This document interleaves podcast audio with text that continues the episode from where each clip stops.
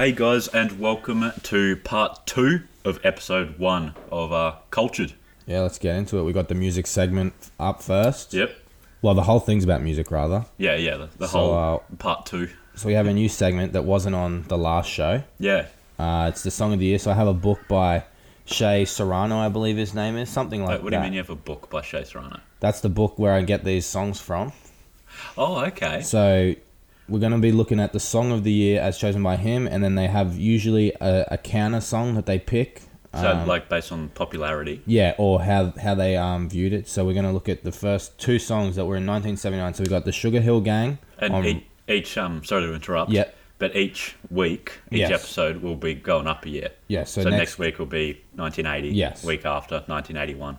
yeah. So this week we got the Sugar Hill Gang on Rapper's Delight, and we also have rapping. Uh, we also have Paulette and Tanya Winley on rapping and rhyming. Yep. So let's get into it first. So you got which one was his pick? his was the Sugar Hill Gang, Okay. uh, Rapper's Delight. Yep. So what do you have first? Uh, well, I wrote about Rapper's Delight first. Yeah, yeah, By so the did I. Sugar Hill Gang. Yep. So for those of you who, for those of you who don't know, the birth of hip hop was from MCs. They would play like a little funky or groovy beat at a party, and do a couple of rhyming lines at the start, just to like sort of hype everyone up, you know, get them in the mood to party and whatnot. Yep. And um, yeah, the most common sort of things would, to say would be along the lines of "This is a great beat, let's dance, have a good night, we can do it all night long," that kind of stuff. Yep. But obviously, you know, much better and more interesting than that. Yeah. Um, and then they would just stop talking, and everyone would just dance to the beat, and that's it. And there's a bit of controversy, a bit of controversy over who started rap, Right. whether it be the Sugar Hill Gang or Paulette and Tanya Winley. There you go. But yeah, so they just didn't stop rhyming after a couple of lines. They just kept going. Yeah, they just kept going. Yeah, and um, yeah, then eventually the the beat was over. I believe at the uh, end of rhyming and rapping, I, I don't know if whether it's Paulette or Tanya Winley, but one of them says that it's time to end because Yeah, they've they- run out of tape. They say like bye bye or whatever. Yeah. Right at the end. Yeah.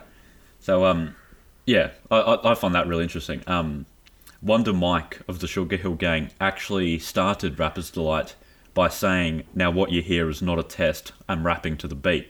Yeah. So like he's saying, "Yeah, it's not a test. I'm I'm deliberately talking right It's a, now." it's a huge song too. Fifteen minutes almost. It's Yeah, pretty it's massive. One of the longest rap songs of all time. It Yeah. was the was the That's first one. the first one. he started off with a high bar. yeah, he's set like two records in history. I I read somewhere that it actually still has the most verses of all time yeah. in a rap song, which is pretty crazy. So I, I think that both Rhymin' and Rappin' and Rapper's Delight deserve recognition as the first. Uh, Rhymin' and Rappin' was released first, Yep. but it had a lot more of just the beat playing, whereas the Sugar Hill Gang just like it was a normal rap song like we would hear now, and there's Yeah. hardly any instrumental. Um, so yeah, the fact that they left a bit of the beat playing sort of says that like they were hesitant to do something different, if that makes sense. And the Sugar Hill Gang were also the first to go mainstream. Yeah, they were the first mainstream, and I, Yeah. I wrote down here that they were the original Migos because they're just trying to cram in Yeah, I s- I'd 15 say minutes. that. They're trying to get as much um, surface area as they can. But yeah, I really um, enjoyed in both of these songs. Like the subject matter was still um, like evident today. Like there's still Yeah. influenced a lot. Like they were talking about um, having bodyguards, having big cars, sunroofs, being good with the ladies. Yeah, private um, jets. yeah, private jets being super fly with all their Yeah. clothes and all their money and their jewelry. I thought that was really interesting, but I actually found Sugar Hill Gangs, like you said before, I actually found it a bit uninteresting the Yeah. the beat because it was so like mellow and it was Yeah. so understated. Um, and the verses and the, the flow was obviously outdated. It's 40 years ago. Yeah. Um, 1979 was, which is crazy. um, but I think that without this, we wouldn't have this iteration of hip hop. I think Yeah. like it all started as like uh, I'm talking about Sugar Hill Gang here. It Yeah, all started as sort of like this flaunting what you have, and then Yeah. like it just transformed into Lil Pump and and what we have today. I, this obviously isn't true, but like I think of people from the 1970s as like sort of innocent. Yeah, but they won't like that. No, they're, they're just like we are now. Big Bank Hank. Yes, that's one of my favourite names.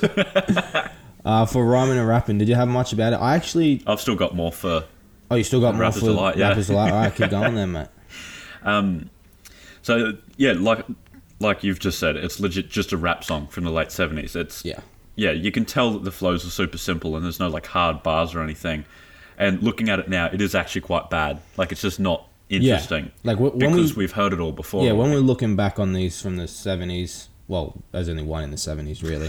from the eighties and onwards, like we're not judging it for how bad it is because we can't go back in yeah, time, obviously. and see uh, like hear it for the first time. Yeah, exactly. Yeah. So now it seems a bit outdated, but I and I've definitely um, spoke about it already. But like the influence is still crazy how far it's Yeah. come and how how many like of the the like the undercurrents and the themes Hmm. are similar even today, forty years later, which is crazy. Yeah. It, it kind of seems like they're lacking originality, but like obviously they weren't because they were the first to do it. Yeah. Like other people just sort of built more on top of that. But um, yeah. So the the content of the song was mainly about beat, dancing, partying all night long. There's like financial flexes thrown in there, which you've mentioned. Yeah, And yeah, the majority of the group say how good they are at rapping, getting girls. And there are also some um, homophobic lines as well. He mentions uh, how he's better than Superman, and then he says, "I said he's a fairy, I do suppose, flying through the air in pantyhose." yeah, So, yeah, that's always been there. And there's also lines that demean women, like he said, um, "You see, if your girl starts acting up, then you take her friend." So these things have always been ingrained in hip hop since the beginning, and we're only just now moving away from that. And yeah, I I think it's been way too long for things like that to have gone on, but at least things are moving in the right direction now. But I, I think my favourite rapper uh, of the group would have to be Master Gee. He was only 17 at the time of Rapper's Delight as well. there you go. So young, he was the youngest. fella. Yeah, he was the, the baby boy of the group.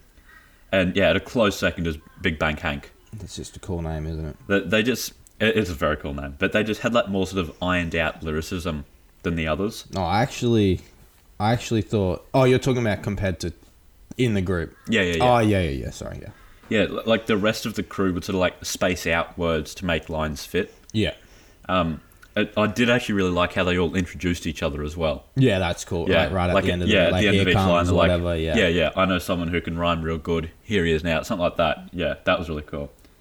But um, yeah, the track is 15 minutes long and it's got 10 verses, and it, I think, it might have been broken very recently, like when Maybe. rappers just go like four bars and then Yeah, yeah. go and that counts as a verse. But like, I, I don't think that counts because it's not a whole verse. yeah, But um, they did actually release two other versions, one at seven minutes long and one at like just three minutes. yeah. Like long. the radio version, and then yeah, yeah, yeah, because obviously they're not going to play 15 minutes Yeah. on the radio. Um, and the beat for it, I, I actually liked. I think it was something like that J Rock should jump on. I, I reckon he should do that now. Do like a Right, Rapper's? Delight remix, or like remix. if Jid jumps on it, like speeds the beat up. Yeah, Yeah, no, I, I liked the beat, but I, I can. I think it was kind of boring. yeah, It, it just suited them, I suppose. yeah. That's what made it good to me. But yeah, obviously now with the beats that we've heard and everything, yeah, it's not as interesting of a beat. But um, yeah, for me somehow the the track didn't get boring. Like Yeah. it, it wasn't great, but like I probably wouldn't listen to it again. But I'm glad I did listen. Yeah, I actually think uh, we'll we'll move on to rhyming and rapping now. I actually Yeah. think that that one is a little bit better to me. Yeah. P- uh, Yeah, I think personally, so. I think like it's a little bit more polished. Like I Yeah. think it feels like a bit more smoother around the edges. Where the Sugar Hill Gang felt like that they were just rapping to rap.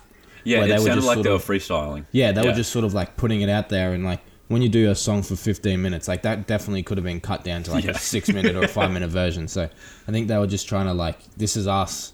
Yeah. Like, we're going to put ourselves out there and then like no one else is going to be um, like contend with us for, Yeah, for yeah. now anyway. But I think um, Paulette and Tanya, they really tried to sort of release something that they would um, sort of be proud of. I think that Yeah. this is something more like, I don't care if no one likes it.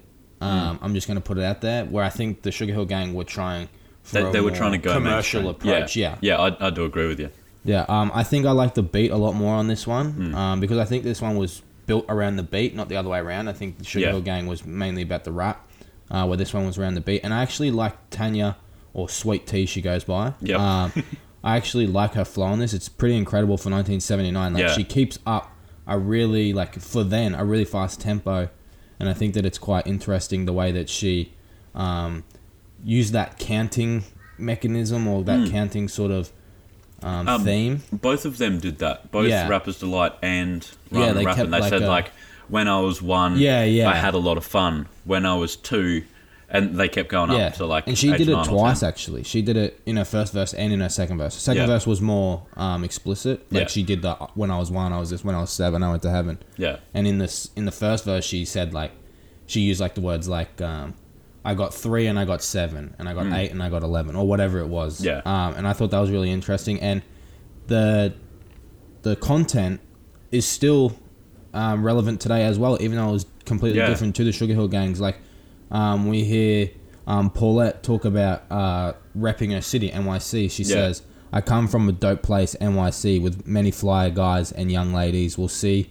To it that you have some fun because when it comes to rhyming, the city's number one. yeah, which, which, is like is like a, a dope line. yeah, and then I think that like someone like ASAP Rocky, Yeah. or someone like that, they still and just not even like Chicago, L.A., Mm. New Orleans, the South Atlanta, whatever. They all rep their city still, and Yeah, like, they were doing this. and they rep it hard. Yeah, and they do Yeah. it in 1979, which is I think was pretty cool. Yeah, Um, and uh, Sweet Tea, I think she was more talking about like bigging herself up. She was like talking about how she's like a really great rapper and she's Mm. Yeah. got all these flows and all that. And I think that that is still something that um, a lot of rappers do as well. Mm. And it's crazy that all three of these, well, we're counting Sugar Hill Gang as one. I'm sort of counting these as two different subject matters. That are all still relevant. Like they're like the Yeah. three underpinning things: talking about yourself, Mm. talking about your money, and being proud and repping your city. Which I think is pretty crazy yeah. that in 1979 that They, this were- came they were doing it. Yeah. and it's still happening now. Yeah. yeah, it's pretty cool. On Rhymin' and Rappin', I said, yeah, it, it's a it's a dope track. The beat is funky as, and the two have the perfect voice for it. I thought that their cadence was a little bit off. Like neither of them had much energy, but their syllables and lyricism were much better than the Sugar Hill Gang, and they didn't have to sort of like awkwardly space out words or anything. Yeah. just to finish the line in time. With the uh, with the counting thing that you mentioned, I wonder if that was like a popular thing to do at the time Yeah, I don't know. like when they were emceeing just at the start of the beat, you know, if they counted like to four or something, yeah, and then get the beat going. Yeah. Yeah. I don't know, but yeah, I did like that they both even use that. yeah, I, I, thought it was quite interesting that yeah both used it. So Yeah. I, I wonder if that was like a mainstream thing to do at that point, or I wonder even if the Sugar Hill Gang took that from Yeah, and maybe. Tanya Maybe. because that might like that's still happening today. Yeah. Stealing verses. What's Stealing that called? Like a the Sugar Hill Gang. Well, one of them actually did that a lot. Um, I'm not sure. I forget his name. I think it might have been Wonder Mike. It's called like a, a shark bite or something when you take another MC's line. I have no idea. I haven't heard of the shark bite. Could be called that. But uh, yeah, I really liked um, the end of the track, like where she says it's time to go. I've- Yeah. Yeah, I quoted the line. She said, And at the age of 10, I had the urge again, but there ain't enough tape, so this is the end. Bye bye. Yeah. And uh, yeah, I think compared to Rapper's Delight, Rhymin' and Rappin' is closer to what we have now.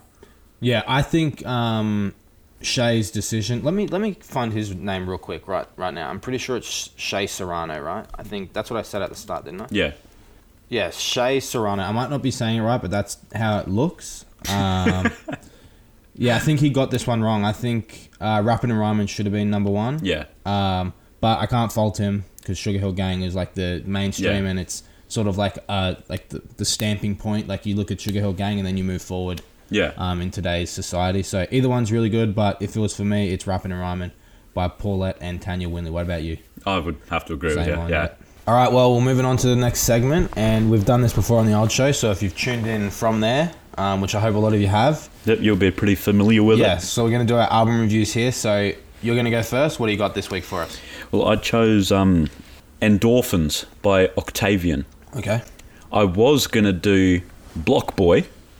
JB. Yep, BlocBoy JB. I, I actually can't remember what his album was called. I don't know. I'm going to. I, I started playing it. I had full intentions of reviewing it. Mm-hmm. But then the first song played, and I just like, nah. There's been a couple of albums in the past where I've been tempted to like just choose another one instead. Right. But this one was so bad. Like this is the first little. I'll just play the first little snippet of the song.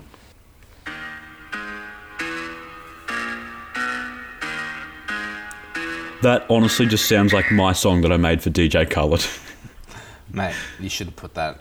You should have sent that to him. Say, did you steal this? So yeah, th- that was pretty bad, and I'm like, no, I, I can't review that. So I ended up changing what I was doing, and yeah, I did Endorphins by Octavian. Okay.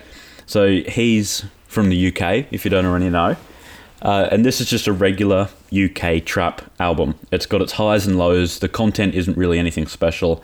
And it's got a couple of sort of softer songs thrown in there. But the thing that really separates this project, for me at least, from uh, other trap albums is just the cohesion that it has. It starts out pretty soft and it like slowly amps you up from there. So if you like switched any of the orders of the songs around, it wouldn't sound as good. Okay. It did take all the way to the fourth track though to get more than one verse on a track, and that was only because there was a feature. The first three tracks just went chorus, post chorus, verse, chorus, post chorus, which it, it did make them pretty repetitive. Yeah.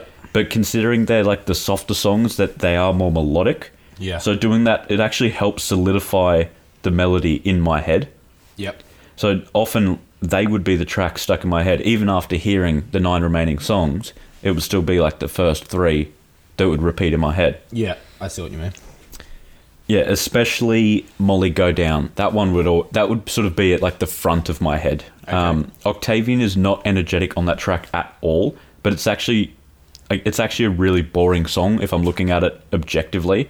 But I really like it. Um, yeah, the, the melody is just it's such an earworm. It's so catchy. Yeah, yeah. Uh, the production is great too. Like kind of imagine a Travis Scott kind of beat, but with a marshmallow kind of twist to it. Okay. It was. it- It's definitely made for the charts rather than hip hop lovers.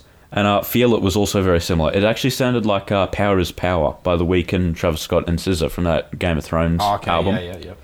Um, yeah, it's like a deep vocal kind of noise. It's just been like chopped and screwed up, and it's actually got uh, Rick Astley kind of drums. Okay. Like it's got like a little snare roll in there that legitimately sounds like Rick Astley's "Never Gonna Give You Up." Yeah. Um, I'm to play it actually. I don't know when the snare roll is. There. Yeah. I That legit just, yeah, sounds straight. Like, I think it's legitimately the exact same snare roll. could potentially be. But, um, yeah, it, that also features, um, Theophilus London. I think that's how you say it. It's a pretty wild name. Um, Theo Fearless, maybe. I'm yeah, Not sure. yeah. I, I don't know. It's a bit of a, a crazy name, but he fits the track perfectly. Um, Risking Our Lives as well was also a really good track. It was incredibly melodic, and the refrain had one of the biggest earworms on the project. But the last verse was just trash. Like it was kind of like a two-part song, but like the title didn't indicate that at all. It was just called Risking Our Lives. Mm-hmm. There was no like slash something. There's yeah, that was it um, but he like he finished the chorus and then the beat fades into like like a different version of the same beat. I don't know what that's called, Right. but like that's what all two part songs do. You know, they'll sort of fade down to like a more stripped down version of the beat that's being playing or something like that. And then he started rapping again. And you know Foot Fungus by Ski Mask? No. Where he goes like you've definitely heard it. He goes like, Let's make a deal, bitch be for real. I don't know. I don't Is you off a ever Heard a song pill? called Foot Fungus. yeah, that's a good track. But that that's yeah, sort of his flow. And Octavian has a very similar flow, but it's nowhere near as fun. right. He goes, stack it up one by one. This shouldn't take long. I can do it on my ones. You won't last. I'm going so far. I'm going to be the stars. That's flames. Like, oh, it was so cringy, and it just ruined the track for me. Um, luckily, it is at the end, so you can sort of just like skip it and save the track. yeah. Um, Walking Alone is a great track. That's easily one of my favorites. Uh, it's a cover of Right Thing to Do by SBT RKT. Never even heard of them. I haven't either. They're- They're like a they do house music. Okay. Um, but he edits the beat, and like he added in uh, J Rick. I've never heard of him, but he's another grime rapper. Right. Uh, and this track is the the best mixed between like autotune trap that Octavian brings, the poppiness that the original beat brings, and because there's three people on the track, it's a good length and nothing gets repetitive. Uh, My Head is also a banger. It's got Fred on the production. Okay. He's a producer, Fred. Fred. That's Yep. a nice name. I like the name Fred. Frederick. Yep.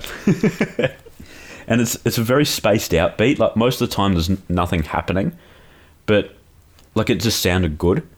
Like at the start of each line, it would sort of play like a little little noise, and it would just fade out for like the rest of the line. Yeah. But there was only one noise per line, and that was it. But it sounded really good. Okay. Uh, it featured Abra, and she was just plain shit. Abra. You Like, didn't like Abra? No, I've listened to her other stuff, and she's good. Right. But on this song, it's just nah.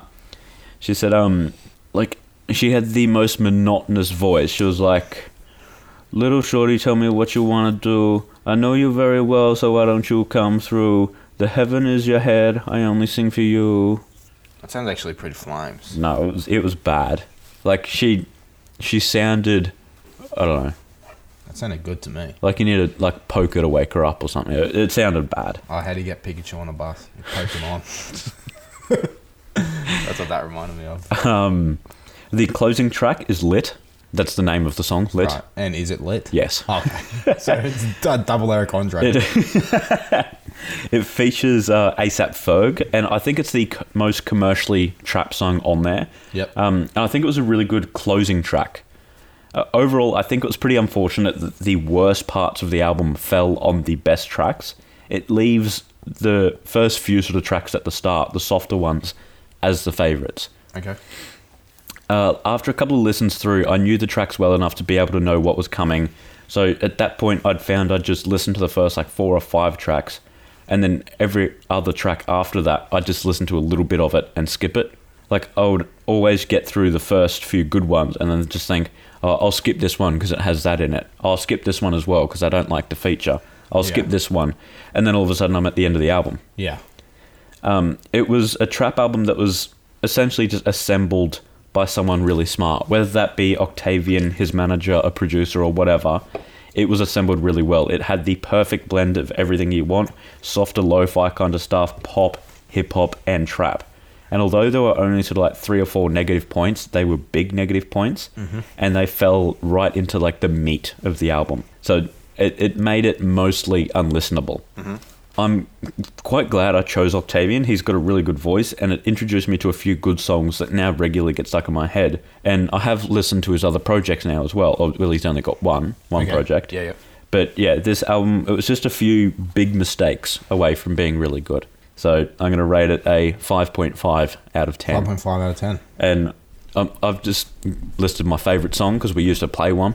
But Okay, yeah. yeah, it's uh, Molly Go Down. Molly Go Down. The melody is just crisp. I love that track. you would uh, suggest people go listen to? Yeah, yeah. Go listen to that. If you like it, then um, I don't know. Listen to a few other songs off there. Not all of them, because some of them are bad. Mm-hmm. But yeah. all right. So we've got your album review now. Who did you do again? I did Goldlink, um, and his album, I don't actually know how to pronounce it. Um, I don't believe he says it on the whole album. Uh, Diaspora, Diaspora, one of those two, I think. Diaspora.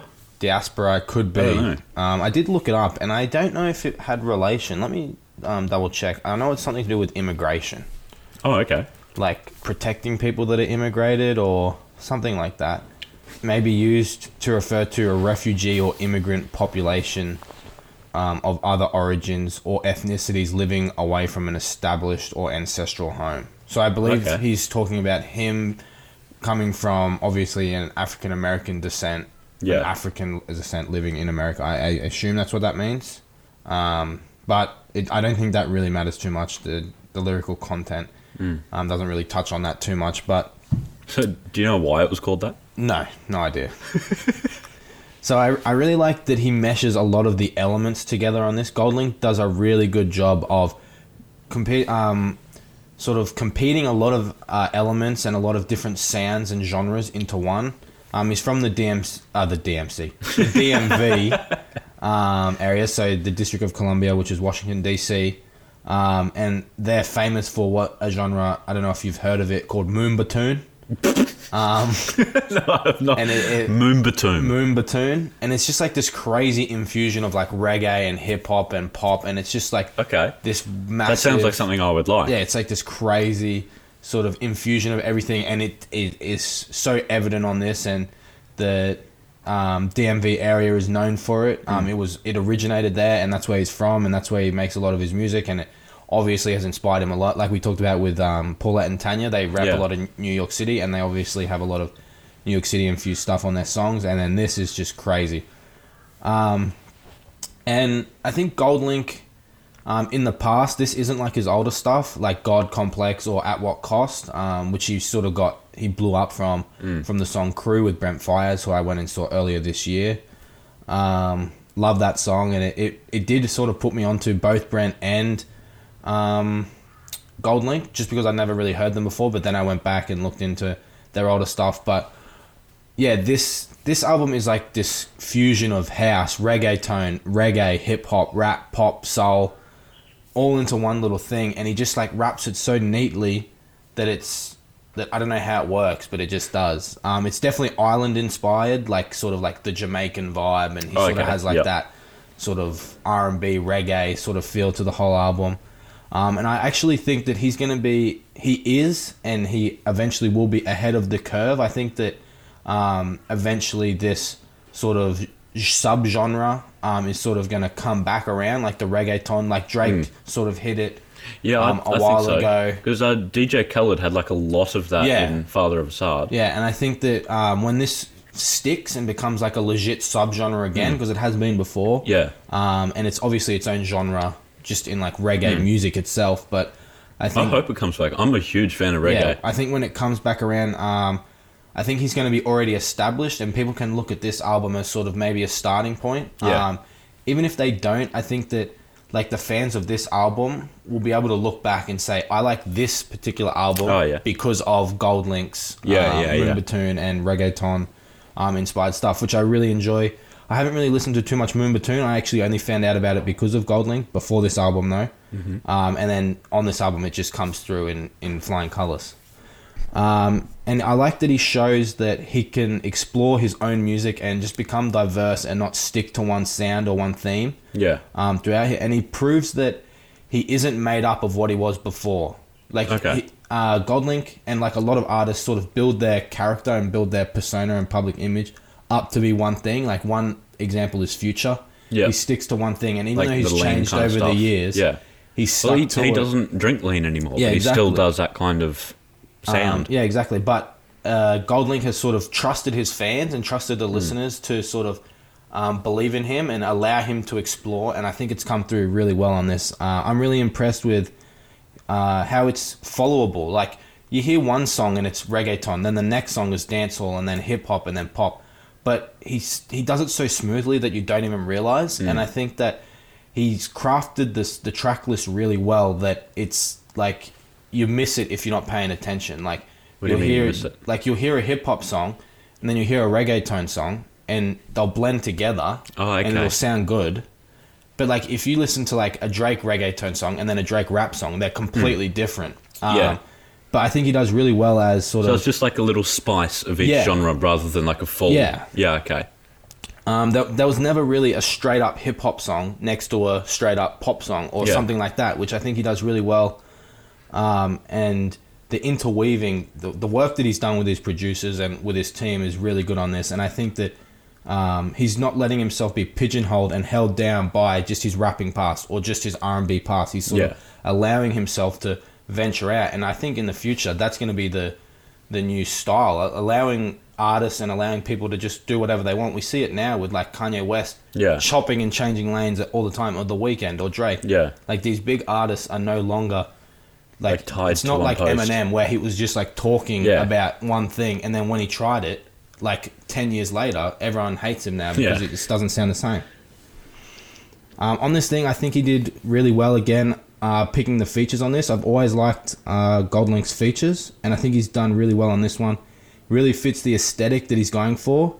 Uh, most for the most part, they're upbeat and happy, and they really burst onto the track. They don't sort of like sort of drudge in. They sort of hit the track like uh, like running. Yep. It sort of doesn't allow um, anything to be sort of left in the tank. Like I think a lot of these artists just like leave everything out there, keep it as up tempo as possible, and they Yeah. just like let it fly out. Like um, Khalid was on this album. I think he did really well on his song Days Like This. Um, his vocal inflection was insane and something that I'd never actually heard from Khalid before. Okay. The way he like twisted his voice, especially in the chorus.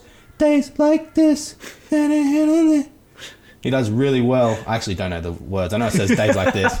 Um, and like the the the high pitched tone and the pitch shift is crazy. That like it, it adds like another element beyond. And then his verse is really nice too. I think um, Goldlink comes in and Goldlink has a very specific sound, but he does sort of change and evoke other um, characters and other artists on this album, which I think is really interesting. But Khalid, honestly, something I wasn't expecting and something that I think still somehow fits the album, even though it's like nothing that I've ever heard from Khalid and nothing I've ever heard on a um, on a Goldlink track. Yeah. Um, Pusha T was another big name on the project. We had Pusha T. Uh, Tyler the Creator was also on here. Okay. Um, Pusha T raps about cocaine, cocaine, cocaine. That's about all he raps about. But somehow it fit on this like summer album. I don't know how.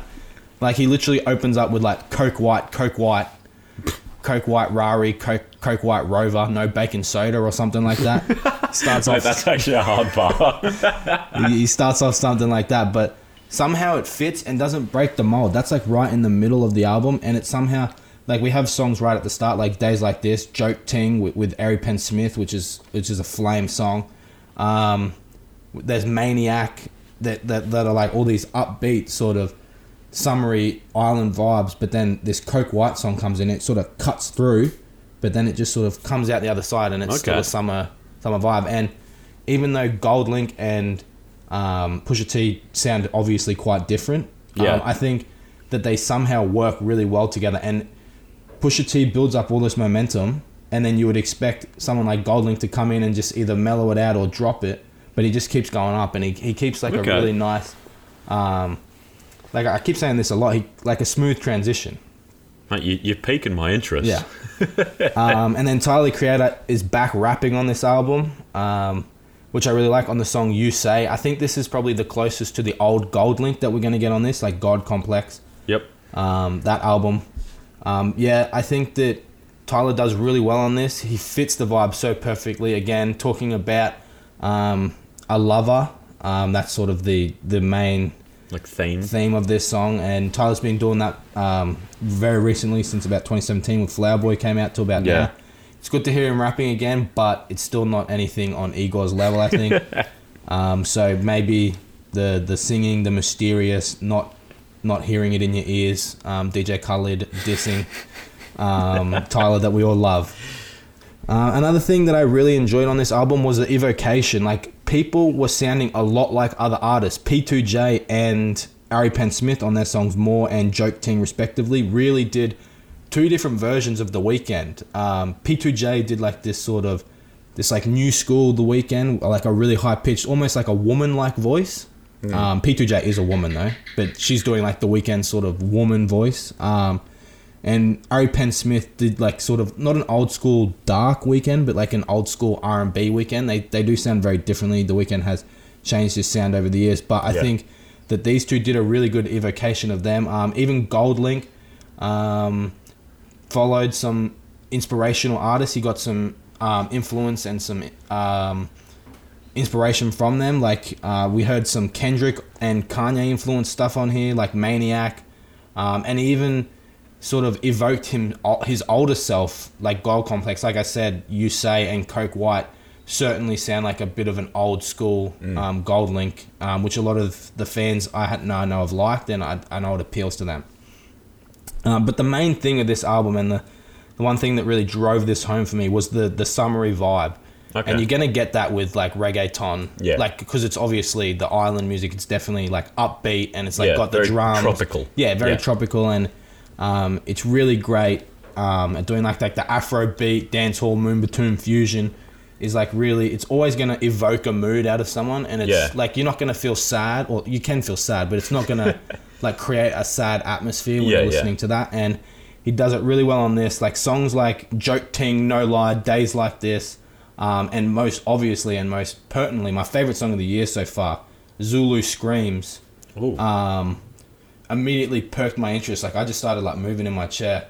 they it just like it's in a different. I, I assume it's in Zulu. Like they're just like Yeah. Arimada, ho, Arimada, ho. Like it's like this crazy. Let, let me get my phone. I'm gonna, Is it like a group of people doing it? no, it's like someone saying it and then like a group saying like the ho. Oh, that's cool. Like I'll, I'll play it real quick.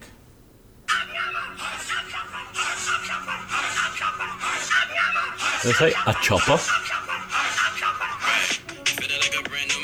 Oh, I like that. I like that. Yeah, like it's like a crazy upbeat. Like that song, like just comes in and it's just like punching, and then the like Goldlink comes in, and then the beat just comes in, and you're just like intoxicated. like it's just so crazy. Definitely my favorite song of the year so far, and it's gonna be Ooh. hard to be knocked off. um, I, I feel like I say that every week. I said that last week. I'm pretty sure Apologies yeah, you album. did.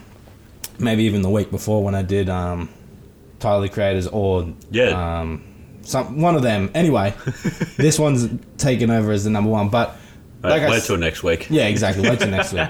Uh, I am doing a pretty good album next week, I think, so far. Um, so I think that overall, this album is really good. I think Goldlink, I think Goldlink has really shown us what he's capable of, and that he's not just a rapper or he's not just an R and B artist, um, and he sort of allows himself to explore everything Yeah. and have a diverse range of music. Like there's like t- 20 different genres on this album. and like some artists can't even do one right. And then I think that he does really well and I like that he trusted the listeners and trusted his fans enough to allow himself to just step out of what he's not used to and in doing that he's made a great album. It's an 8 out of 10. Oh, Uh, my favorite songs are Zulu Screams, Joke Ting, and Maniac. oh, nice. So we're doing a new. I don't think we've done this before, have we? No, and it's not really a new segment. I think we're just going to do a halfway through the year segment because we have done. because we've done the like top albums of the year, like Yeah. top ten. yeah. So we're doing a top five albums of 2019 so far. Yes. So do you want to do Yeah, I can, first? I can go first. So actually, some of these songs, I uh, albums, I actually just talked. I actually legitimately mentioned four of these already. um, in Well, my I last guess so. Polo G, Yep. Tyler the Creator, Yep. Goldlink. Yep. Oh, I can't remember the third one. Rico Nasty and Kenny Beats Okay, uh, yep. on anger management. So Tyler Creator, Igor, that is my clear number one. If you didn't listen to, was it two shows ago? Yes, Yeah. on the on the previous um, broadcasting. Uh, sort of Arena? Yeah. Yep. I don't really know the the right word. yeah, I gave Tyler the Creator's Igor a ten out of ten. Yep. Um, I think the the closest to that you gave. I can't remember what it was for, but it was an 8.5 or an 8. No, nine. I've given a nine point five this year. Oh, have you? Uh, yeah, Rico Nasty and Kenny Beats Anger Management. Okay. Um, the the the last four. Uh, so two, three, four, and five actually aren't in order, but Tyler Creator's Igor is definitely one. So these Yep. are sort of like two A, B, C, and I- D. I've, I've got the same sort of Yeah. setup actually. Yeah. Um, so Rico Nasty and Kenny Beats Anger Management. Uh, I think it was a masterclass in beat production um, by Kenny Beats, really good. And we we just talked about Rico Nasty and her double XL um, freshman list uh, honors. Yep. Um, and I think that's a really good song. I really like the theme of that, sort of like the anger, sort of a, te- a temper tantrum, Yeah. um, forming angry Well- songs at the start, peaking, and then going down. yeah. a- After hearing your review too, I actually listened to the album. Yeah. And geez, it's good. Yeah, it is good. I love it. Polo G Die Legend, which I only gave an eight last week, um, but I did say it was my personal favorite of the year, so I am going to put it in here. Mm-hmm. Um, it sort of has climbed up to about an eight point five, but um, yeah, an album that I really love, and I'm excited to see what else we have from this young Chicago boy. Um, then for James Blake, Assume Form was my first album review of the year with uh, Vic Mensa's Hooligans. Yep. Um, I really liked it. It's not a hip hop album. No. It's more R and B, pop, sort of indie. I wouldn't really know where to put it, but It's the- sort of yeah, a bit of a blend. I think it's more R and B than Yeah, anything else, yeah. but yeah, it's a blend of those three. really great album, and I love the the evocation of emotion, and it's a masterclass in showing people how to feel, and not how to feel, but how he feels rather. Yeah. Um, and going through a cycle of loving someone, losing them, loving, and then sort of that form. Definitely something that um, everyone should check out. The song with um, Andre 3K, Andre 3000, is a really great song. I can't for the life of me remember that name of the song. I'll get it up uh, while Rob is going to talk about his. I'll do it at the end. And Goldlink's, Diaspora. Um, you just heard my review of it. And yeah, definitely makes its way into the top five. And I know we have a lot more albums this Yeah. year coming. It's only halfway through. And I think that's a pretty solid list so far. So Yeah, I think so. Uh, next six months is going to be pretty crazy. So, what do you have for your top five albums so far? Well, I'm going to do all of my like sort of two A, two B, two C first, and then I'll leave my number one for last. Okay. So yeah, so like like they're sort of tied for second place. All of these. Okay. There's uh, Malibu Ken, which is their self-titled album Malibu Ken. That's uh, ASAP Rock and or Aesop Rock Yep. and uh, Tobacco, the producer. That was just such a weird album. Like it was completely different from what I've heard. Like I've never said, I've never heard a rapper say I've got mold growing on things that I own. Yeah. I don't take many showers. Like I've never heard that before, and yeah, he was just coming out and saying it. Like if I had mold growing on things I own, if I didn't have many showers, I wouldn't be telling people. He's got a niche. He a does. niche. a niche. so yeah, and then uh, Arizona Baby by Kevin Abstract for I think this like I reviewed that oh month or month and a half ago, something like that now. Something like that, yeah. And there's one line he said that I really liked, and it still goes through my head every now and then. Like I'll just be at work doing my thing, and then this line will just come into my head, and I'll think about it for a while. Where he says, "I'm just another American problem," referring to him being gay, um, and that was And black. yeah, yeah. Um, and I forget what track that was, but it was where he was like in the back of a classroom, and he was sort of like the, he set the scene that he was in the back of a classroom, and he was thinking, "I wonder how these people would react if I like came out." And then he ended that verse with, "I'm just another American problem," and that was such a hard hitting line. It stayed with me, like into yeah. Even now, it'll still come into my head. Yep. And then there's uh, You Can't Sit With Us by Pivot Gang. Great album name. Love it. And yeah, that was just wonderful. Like the lyricism on that was great. I loved listening to that. Uh, Live Fast, Die Whenever by the Suicide Boys and Travis Barker. That's it's sort of teetering on the edge of not being hip hop anymore and just being metal or screamo. I don't know. It sort of depends on which song you listen to from there. But that's such a great album. I was listening to that, like, and only that for about two weeks or so, and Yeah. yeah, didn't get bored. There's only seven tracks as well, so like on my drive home, I'd listen to them like three times each Yeah. and then I'd put it again, put it on again in the morning still. And then num- number one would have to be Harvard Dropout by Lil Pump. That's hard. That's a hard album. Enemy Zoo by Denzel Curry. You did that last week or the week before? Uh, last week I think it was, Last yeah. Um, uh, I did shit on it pretty hard, but Mm-hmm. that was sort of my fault for expecting a lot out of just what was basically an EP. Yeah. Yeah, it, it was just like by itself with no sort of expectations of what it should be. It was a really good album, and um, yeah, very creative. You like that one? Yeah, Speedboat is uh always in my head. That one's a good one. Yeah, Go listen to Speedboat.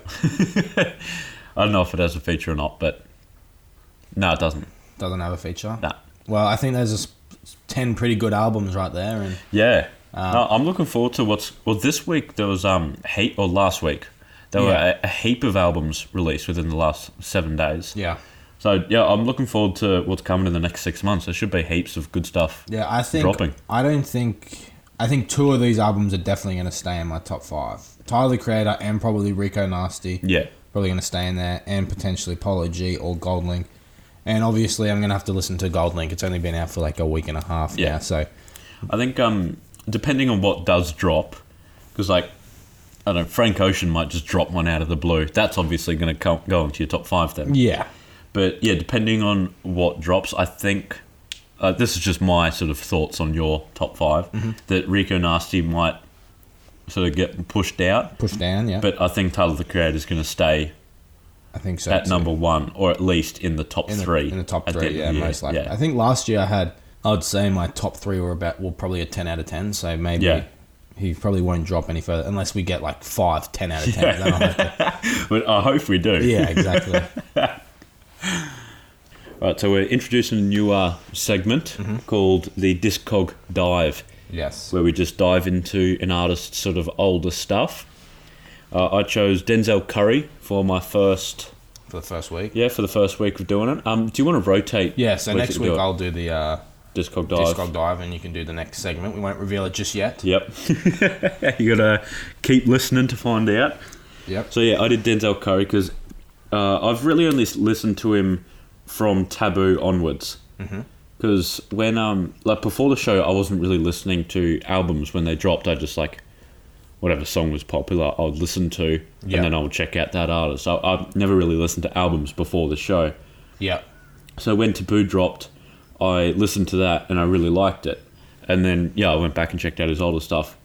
So yeah, I, I've just never really had a deep look into Denzel Curry before. Never had a deep dive of old Zel. Yeah. So he's one of my favorite rappers, and I, I think if he continues the way that he's going, uh, he's going to be up there with J. Cole. Okay. Yep. Like, they do have really similar styles. They rap, like, most of the time very quickly about serious topics that need to be talked about over a hard trap beat with, like, big 808s. Yep. Uh, Zel just doesn't quite have like the worldwide recognition that J. Cole does, but every project that Zel has dropped, I've liked. Yep. So yeah, I'm looking forward to like diving in. Mm-hmm. Uh, so my yeah, I, I listened to every single project he's done. Yeah. Um, Nostalgic N64 wasn't, or Nostalgic 60. No, it is Nostalgic N64. Uh, that wasn't on uh, Spotify because it's a mixtape. Okay. Yeah. Yeah. So yeah. yeah, I had to go to his SoundCloud and give that a listen. Shout out the SoundClouds. Yep. but I, I wasn't actually a huge fan of that project. It kind of just sounds like him now, but less refined, you know, less polished. Yeah. So like, like obviously because it's his older stuff. Yeah. So it is good, but I just rather listen to his newer stuff because Yeah. it's, it's better. But the the closer, A Day in the Life of Denzel Curry Part Two, is one of the best closers of all time. It's like a nice lo-fi kind of beat, and he's just saying anything that comes into his head, whether that be troubles he's going through, the love that he has for his mates, or how excited he is for his future in rap. There's just a lot of things talked about here, and it feels so effortless. Like he's just walked into the studio, they've played a nice beat, and he's just talked very openly about what he's thinking. I'm doing like a top seven on the Discog Dive of all, of all of his tracks. At the end, or you a top seven? or you- I'll sort of do it as I go. Okay, yeah, yeah. But I'll, I'll recap at the end. Reiterate it. Yeah. so yeah, that's the first one, and then uh, 32 Zel slash Planet Shrooms. That's sort of I think it's two EPs that he's just joined together, but only 32 Zel is on Spotify. Spotify. Streaming services. Yep. Yeah, so I had to go to SoundCloud for the other half, but um, it is good, but again, just unpolished. So I've actually tried to pick as few as possible because I know there's going to be a lot of heat in his newer projects. Yeah. Void is my second one. This track is just reminiscing about the hood that he grew up in and how riddled with violence it is. And he's very open about the unfortunate death of his brother, who was uh, shot dead by a police officer. And this track has one of my favourite lyrics. It's so simple and clever. No MMG, just RIPs. There you go. And yeah, that has a lot of weight to it. And every time I listen to that song, I miss the rest of that verse because I'm just thinking about that one line. Then my third one, still off 32 Zel slash Planet Shrooms, is Envy Me. And that is just effortlessly melodic. Ronny J does great on the production, a bit different from his usual stuff, but still different to what everyone else is doing. And I just love the line, snapping like a fat hoe at the Popeyes when she don't get the thigh, the chicken, or the fries. That's hard. That's just yeah, that's funny and hard. And then is it my fourth one now? Yeah, my fourth one, Ice Age Remastered. He's just wild here. Like, I want to quote a few lines here. Curry the killer, the neighbor, call me Jazilla. Gisela, that's a hard Like bar. Jizilla. Yeah. Yeah. and then I think my favourite one is Honey, love ain't shit, but I just came. Skeet it. Jizz boss. Skeet, Skeet skeet. it. Make her drink the cum sauce. That's a wild line right there. He's just, yeah, he's just unchained on that He track. is quite unchained. And then- unchained almost. And then Imperial. This project was sort of like just as he was coming up and making links with other important people in the game. he also just started creating all of his like aliases in this, uh, or, like aliases and themes in this project, like um, the black metal terrorist, uh, Yeah. Danny Cascade, all those sort of things, and he's still using them. He's making more, but he's still using those. And this project is where all of that started to come together, and I, I think that really shows something towards his longevity. Yeah. Uh, so my favourites after that, I think I'm up to my fifth now, is uh, Me Now. This track has such a Kid Cudi vibe. It's easily my favourite from the album. The chorus is amazing. It's super catchy. The melody is so creative and it's so good. And what he's talking about is a great topic, and the way he's written it is amazing. The verses as well. Uh, he's so talented at making catchy melodies and creating flows that suit them. So I'm gonna say like the first couple lines of the first verse. Everything is backwards, mother, saying that I'm sinning. Close my eyes and say, Forgive me, 'cause I know the devil ain't. Devil told my mother in the end that he'll be winning, 'cause the world is full of sin, and no, your son is not a saint. Like, how good of a flow and melody is that? That is. That's two hard. lines. That's pretty hard. And he keeps that going all the way through, like, probably three quarters of the way through the first verse, and then he, like, switches up the flow. But then in the second verse, he like starts off with that exact same melody again, and I, I absolutely love that song. It's yeah, like a Kid Cudi vibe, Yeah. and yeah, that that's easily my favorite off of uh, Imperial. And then there's If Tomorrow's Not Here. Obviously, this track has Zel discussing life being like finite, and this is the closer on Imperial. It's got such a classy beat. The bass line is amazing, and I honestly thought that it was sampled off of like something, mm-hmm. but it's not. It was created for that song. There you go. Then there's Taboo. To me, this is Zel's best project. Not only does it have good production, the topics he talks about are great. The way he writes them is great. It's creative. The flows and melodies are catchy. The tracks are so replayable. Even now, after listening to them so many times, I can still get my jam on while listening to them. Now, considering this is a Discog dive where you're meant to go deep, I purposely had most of my picks in his older stuff. In reality, I would probably get rid of Envy Me and Ice Age to make room for like Switch It Up and Mad I Got It. But I talk about Taboo a lot, and I'm sure everyone already knows my favourite tracks from there. So yeah, I chose mo- more of his older stuff, but I have left room. I have left room for one track from Taboo Right. to have my absolute favourite from that track, and it has to be Perks. The flows are great. It's my favourite song topical wise. It's got a banging beat, and if you're in the mood for something, like just turn it, turn it up. If you've got a headache, just turn the bass down. It still works with the beat, mm-hmm. and yeah, it still works with Zel's flows. It's just so replayable. Like it replaced Clout Cobain as my favourite track just due to its replayability um, yeah, Cloud Cobain, it, it does get a little bit repetitive if you just play it too many times because the chorus is said, I think, three times in the track. Suicidal doors Kurt Kurt Cobain. Cobain. Is it Yeah. say Clout Cobain or Kurt Cobain? Cloud Cobain. Oh, yeah. I said Kurt then. oh, I said Clout, but I wasn't um, entirely yeah, sure. Yeah, no, he says Cloud Cobain. Yeah, it's a great chorus, but it does get quite repetitive. So, yeah, my top seven tracks, I'll re- reinstate them, is A Day in the Life of Denzel Curry Part 2, Void, Envy Me, Ice Age Remastered, Me Now, If Tomorrow's Not Here, and Perks. Perks, there you go. That's a pretty good list right there. Thanks, mate. so we've got um, another new segment that we haven't done before. Mm-hmm. Rap Region. Yes. So do you want to explain what uh, what Rap Region is? Yeah, so I'm gonna be talking about um, one specific region, um, so somewhere in the world. So we could be doing Australia, we could be doing LA, New York, the UK. Yeah. Uh, that bird's gone crazy.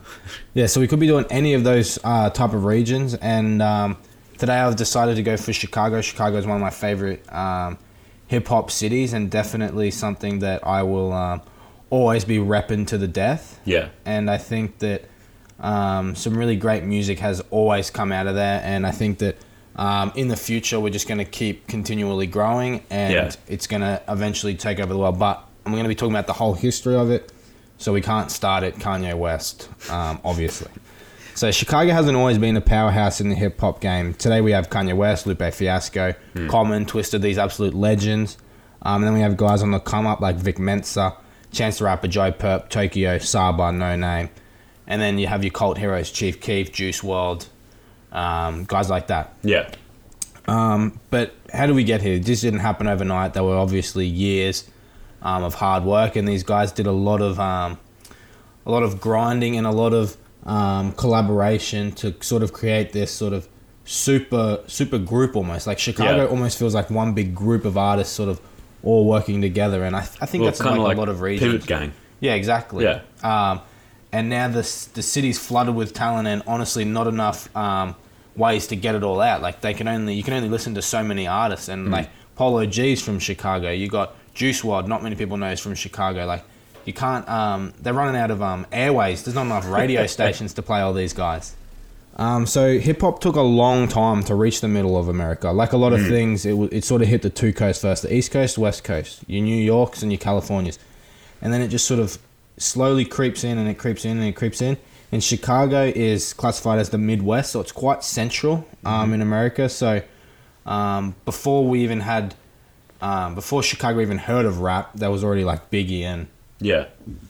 these guys there was like Biggie and Ice Cube, Dr. Dre, Tupac, like these guys, although Common and Twista, who I'm going to talk about later because they're very instrumental, um, they they weren't really as in the mainstream. They didn't have the same appeal as these guys, um, and then those guys sort of set the set the bar and allowed oh like you can rap Yeah. um, and you can like make music really well. And then Chicago um, sort of caught on after Eminem, Outkast, Lil Wayne, Big Pun. They all didn't come from the coast. Yeah. you got um, Detroit. You got Big Pun come from Costa Rica. You got Lil Wayne from Louisiana, um, New Orleans, and you got Outkast from the South. Like and Eminem's from Detroit. So you got a lot of and Detroit and Chicago are very close together.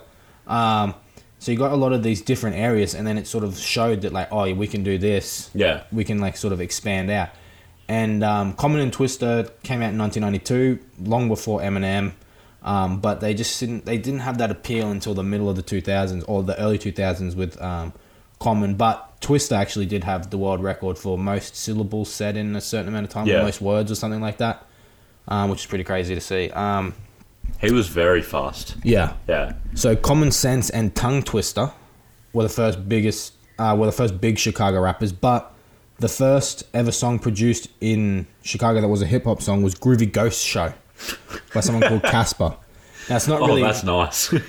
yeah, uh, it's not really hip hop because at this stage Chicago was transitioning from house music and sort of this dance hall, well not dance hall, just dance, um, and sort of disco because this was in like the seventies and eighties yeah. towards more um, hip hop. So it's obviously going to be in that middle period, like we talked about with um, Sugar Hill Gang and Yeah. the the Winley Girls. They um they didn't really have like a a style set in stone yet, so it was Yeah. just sort of in this awkward transition stage.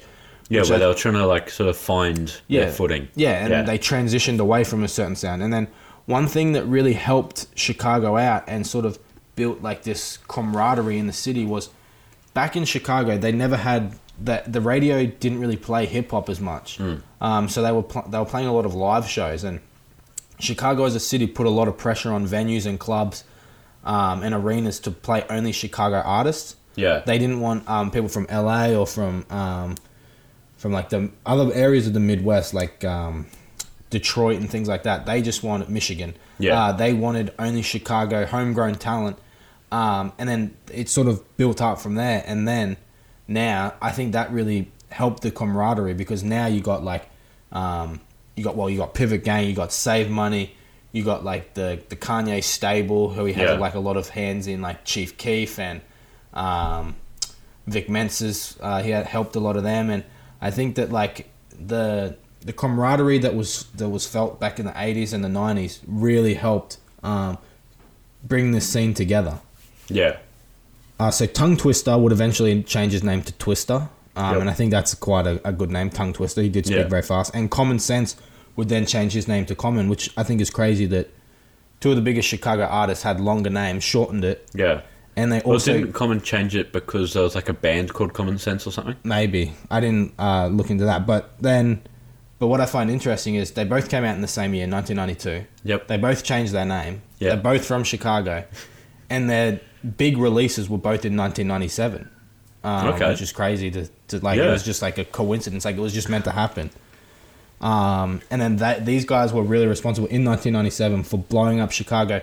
And one thing that, and Kanye sort of continued this, and what um, Common and Talib, um, I can never say his name, Talib Kweli, Yep. um, would eventually sort of um, sort of smooth out was that you didn't have to be a gangster to rap anymore. yeah. Like you could talk about like political issues, or you could talk about like socioeconomic status and stuff like that, which Common really did, and then Kanye sort of took it to a whole nother level and sort of brought in a lot of different elements like the gospel and talking Yeah. about himself and um, like he says in um, Jesus Walks, you can talk about anything except for Jesus, but he did. And you can talk about guns, drugs, killing, and all that, but you can't talk about Jesus. But I think Kanye really stepped it up from what these guys did. Common and um, Talib really did, and those are two very big influences. And Kanye has worked with both of them extensively, so I really like that. And I think that when you look in today's Chicago scene, you're getting a lot of this pain and suffering um, through the storytelling of like Saba and Joe Purp and Noname and Chance the Rapper and Polo G. Like these guys have been, it's been ingrained in them to tell their story rather than talk about what they have. They talk about what's happened to them and they talk about the oppression and the alienation that they face from the government or um, from the streets. Like Polo G had um, really great takes on like why he's been struggling his whole life, and he doesn't put the onus on anyone but himself, and he sort of invites the pressure on and talks about how it's affected his life, but he wouldn't change it for anything. And I think a lot of people do that. Like Saba says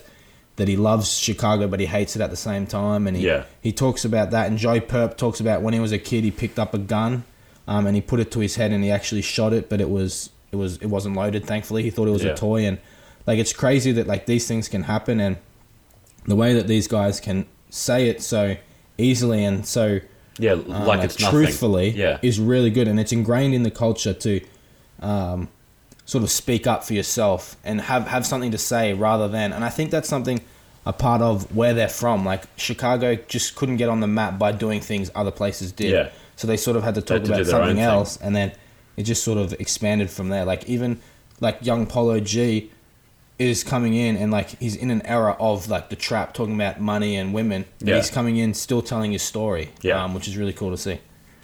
Um, and then then in the middle of the 2000s you know what happened there? Kanye west exploded onto the scene. He started his career in 2000 actually working with um, common. Um, he was producing for him he was producing for jay-z uh, with Roc-A-Fella. Um, and then he just exploded um, with his debut album College Dropout. Then we got Late Registration, Graduation, 808s and Heartbreak, um, and then My Beautiful Dark Twisted Fantasy. And he just owned from about 2004 to about 2012.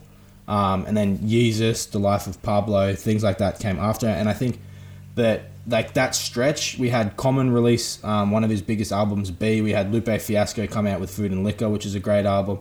Um, but really, Chicago belonged to Kanye. It still does belong to Kanye, basically. But Yeah.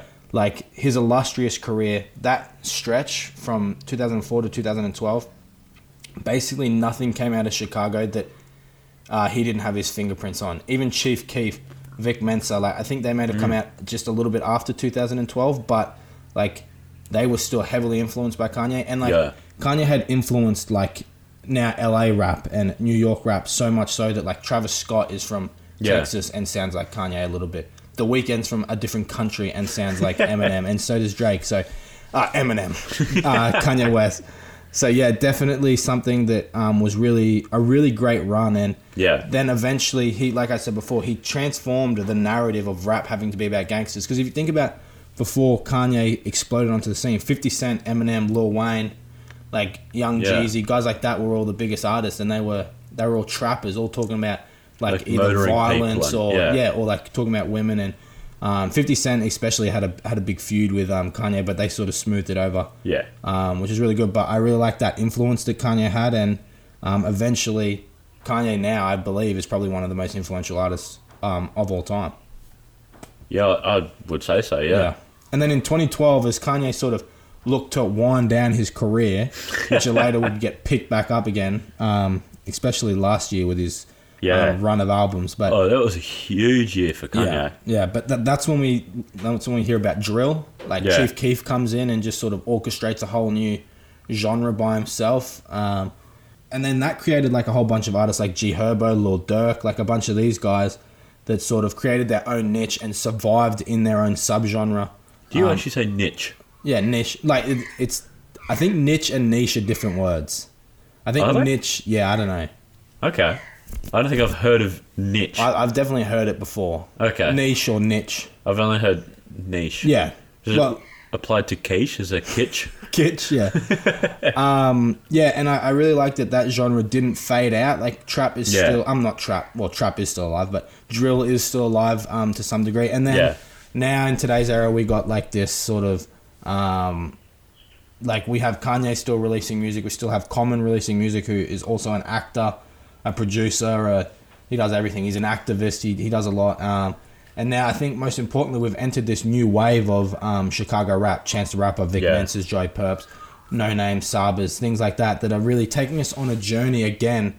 Um, Yeah, they're not sticking to what Chicago originally created. They're branching off and doing another thing that no one else is doing. And I think that the story, um, the headline of this um, Chicago New Generation is storytelling.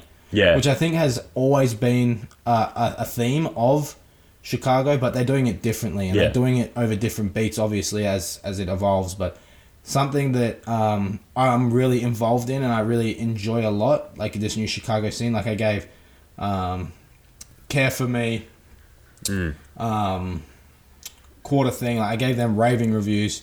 Um, Tokyo, even I, I was given uh, raving reviews too. But yeah, Chicago definitely. Um, I wanted to start off this segment right, and this is my favorite um, city. So it's, it can only go downhill from here. I'm going to say that. um, so I got five albums that you must check out from Chicago. I got Late Registration by Kanye West. Yep. Like Water for Chocolate by Common. Food and Liquor by Lupe Fiasco. Care for Me by Saba, and finally Rich by Chief Keef.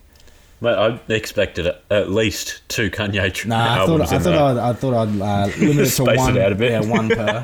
but yeah, that's my um, go-to there, and I really um, enjoy all of them. And I think if you go out and you want to listen to some Chicago rap, and you want to listen to like sort of where it came from, Yeah. um, and how it's evolved over time, this is definitely the one for you. And um, just go out and enjoy those albums, guys.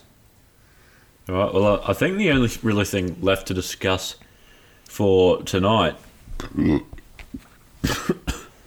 is um what albums we're doing for next week. Yeah, next week. Uh, what do you got? You got one? Have you I, chosen? I one haven't actually chosen one. I'll have to have a look at what you sent me. I have a look through the uh, thing. I'll, I'll read out what we've what we've been blessed with this week. Yep.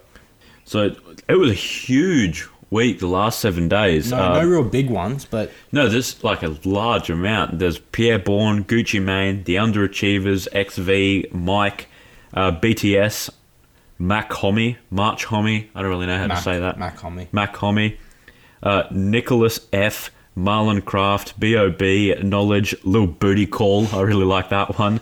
K Camp, Triple One, Pell, YFN Lucci, Trina, Dag Savage. And then we've got uh, three EPs as Lil Nas X, Benny the Butcher, and iLoveMakonnen. There's a huge list of artists Mate, I that see have dropped that stuff. um, the Libertine 2 came out. So yeah, I should have yeah, I that didn't one. notice that actually. well, what do you say about doing a double double? You want to do a double double? Yeah. All right. What are you What are you thinking of? Well, I, I want to do. Oh, there's several I want to do. I want to do the Libertine Two by Triple One. Yep. I want to do Jesus Said Run It Back by Lil Booty Call, and I want to do Seven by Lil Nas X. Right. You're gonna have to pick pick one, mate. Pick well Or two, yeah. one out of those. Yeah. To go. Oh yeah, to go. Well, I think I might get a, get rid of uh, Triple One's the, the Libertine Two. So I'm going to do uh, Jesus Said Run It Back by Lil Booty Call Right. and Seven by Lil Nas X. Have a bit of a meme week next week. Yeah. All right. Well, I'm gonna do I'm gonna do Mach-Hommy's Wapcon Joj. I believe that's. Uh, I don't know how to say that, but There's an exclamation point as well Yeah. at the end of of Wapcon or Joj. Yeah. Yeah. I don't know. I really like Mach-Hommy, and I haven't listened to this album yet. I did download it, but I was busy listening to Diaspora. Yep. Um, and I will also do another one that I have downloaded and listen to the first two tracks of. Uh, it's Benny the Butcher's "The Plugs I Meet." I Oh. met, sorry, yeah. The, plugs, I met. Um, So we're both doing an EP and an album then. yeah, there you go. Look at that. Look at that. Mate, was only three EPs, what are the chances of that happening? Covered both of them. Man, I like that. And there was also some uh, singles released too. I got them up on the, the Oh, you- laptop. You got Um, the singles. just a few. There's only uh, two Lucy's that I sort of bothered keeping up. There's uh, 88 Keys. That's with uh, Mac Miller Yeah, I did see that one and got released. uh, Sia. the song's called "That's Life." Yeah, okay. I was wrong then. Yeah, it's called That's Life. It's uh, Mac Miller, Sia, and then 88 Keys and what's his name? Valfire Simpson. Valfire. I don't have that on my um thing. I don't have Valfire Okay. on mine. He's on referenced artists or under referenced yeah. artists. Yeah, yeah, yeah. But yeah, so that dropped. That's a, a great track. Yeah, you like that one? Yeah, and um, then the other one I've got as well is uh, Chance the Rapper and YBN Cordae on Bad, Bad Idea. Yep. Yeah, that's a great track. I'm actually surprised that these two haven't collabed yet, Yeah. but I'm, I'm glad they have because they're they're a good um a good coupling, I guess. Good combo wombo. Yeah, combo wombo. We also had Damian Lillard release a track called Marvin Bye Bye. We had E40, Mm. uh, TM88, Lil Baby, Lupe Fiasco, The Game, uh, Lil Wayne, Migos. no, no, that game one's an old one. He's just re-released West the same verse. I like that. Uh, Rick Ross, Rob Banks. Um, yeah, I saw the um, Rick Ross one. I haven't listened to it yet. There's a bunch. Stormzy released one. Yeah, Um, yeah. Craig Xen, Tissa Korean, Oh, which one is the Tisakorean one? Double Dare, the Soapy Anthem. Oh, yeah, yeah. oh, that's got the that carnival line. I forget the line. It's like um, line. catch me at the carnival. I really like the fair. Something like that. No idea what you're talking about, mate. But that is this episode done. Yeah. Ah, this or the, part this of the part episode. of the episode. Yeah. Um, so yeah, next week we're doing the the double double album review. We're still going to have the exact same uh, segments. Rap song of the year for 1980. Do you know what song we'll be doing, or do you want to announce it next no, week? we'll announce it next week, but it is by Kurtis Blow. Um, By Kurtis Blow. Kurtis. Oh, Kurtis Blow. Kurtis Blow. That is the one that was picked by Shea, but I can't actually remember the other one. But I will definitely um, get that done by next week. So Yep. um, be on the lookout for that. And I think um, that's this episode done. Uh, this part done. So catch us in the next uh, part three. Yeah. So yeah, we've got a rap song of the year from 1980. Uh, we yeah doing the double double album review. Uh, you'll be doing the Discog dive next week. Do you know who you're going to do it on yet, or do you want to announce that next week? Um, I will do it on. Hmm. Who should I do it on? I will do it on. I had this. I had an idea of who I wanted to do it on. Uh, no. Let me get back to you. We'll announce Yeah, it on okay. the on the uh, socials. Oh yeah, yeah, what we're gonna okay.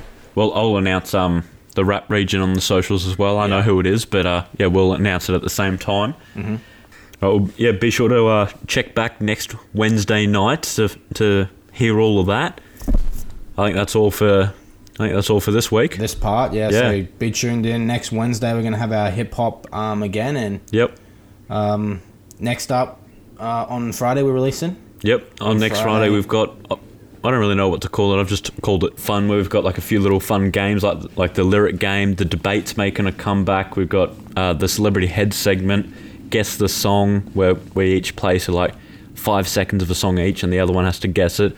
And yeah, just a few little fun games. So be sure to uh, check us out on Friday to have a look at that video. Yep.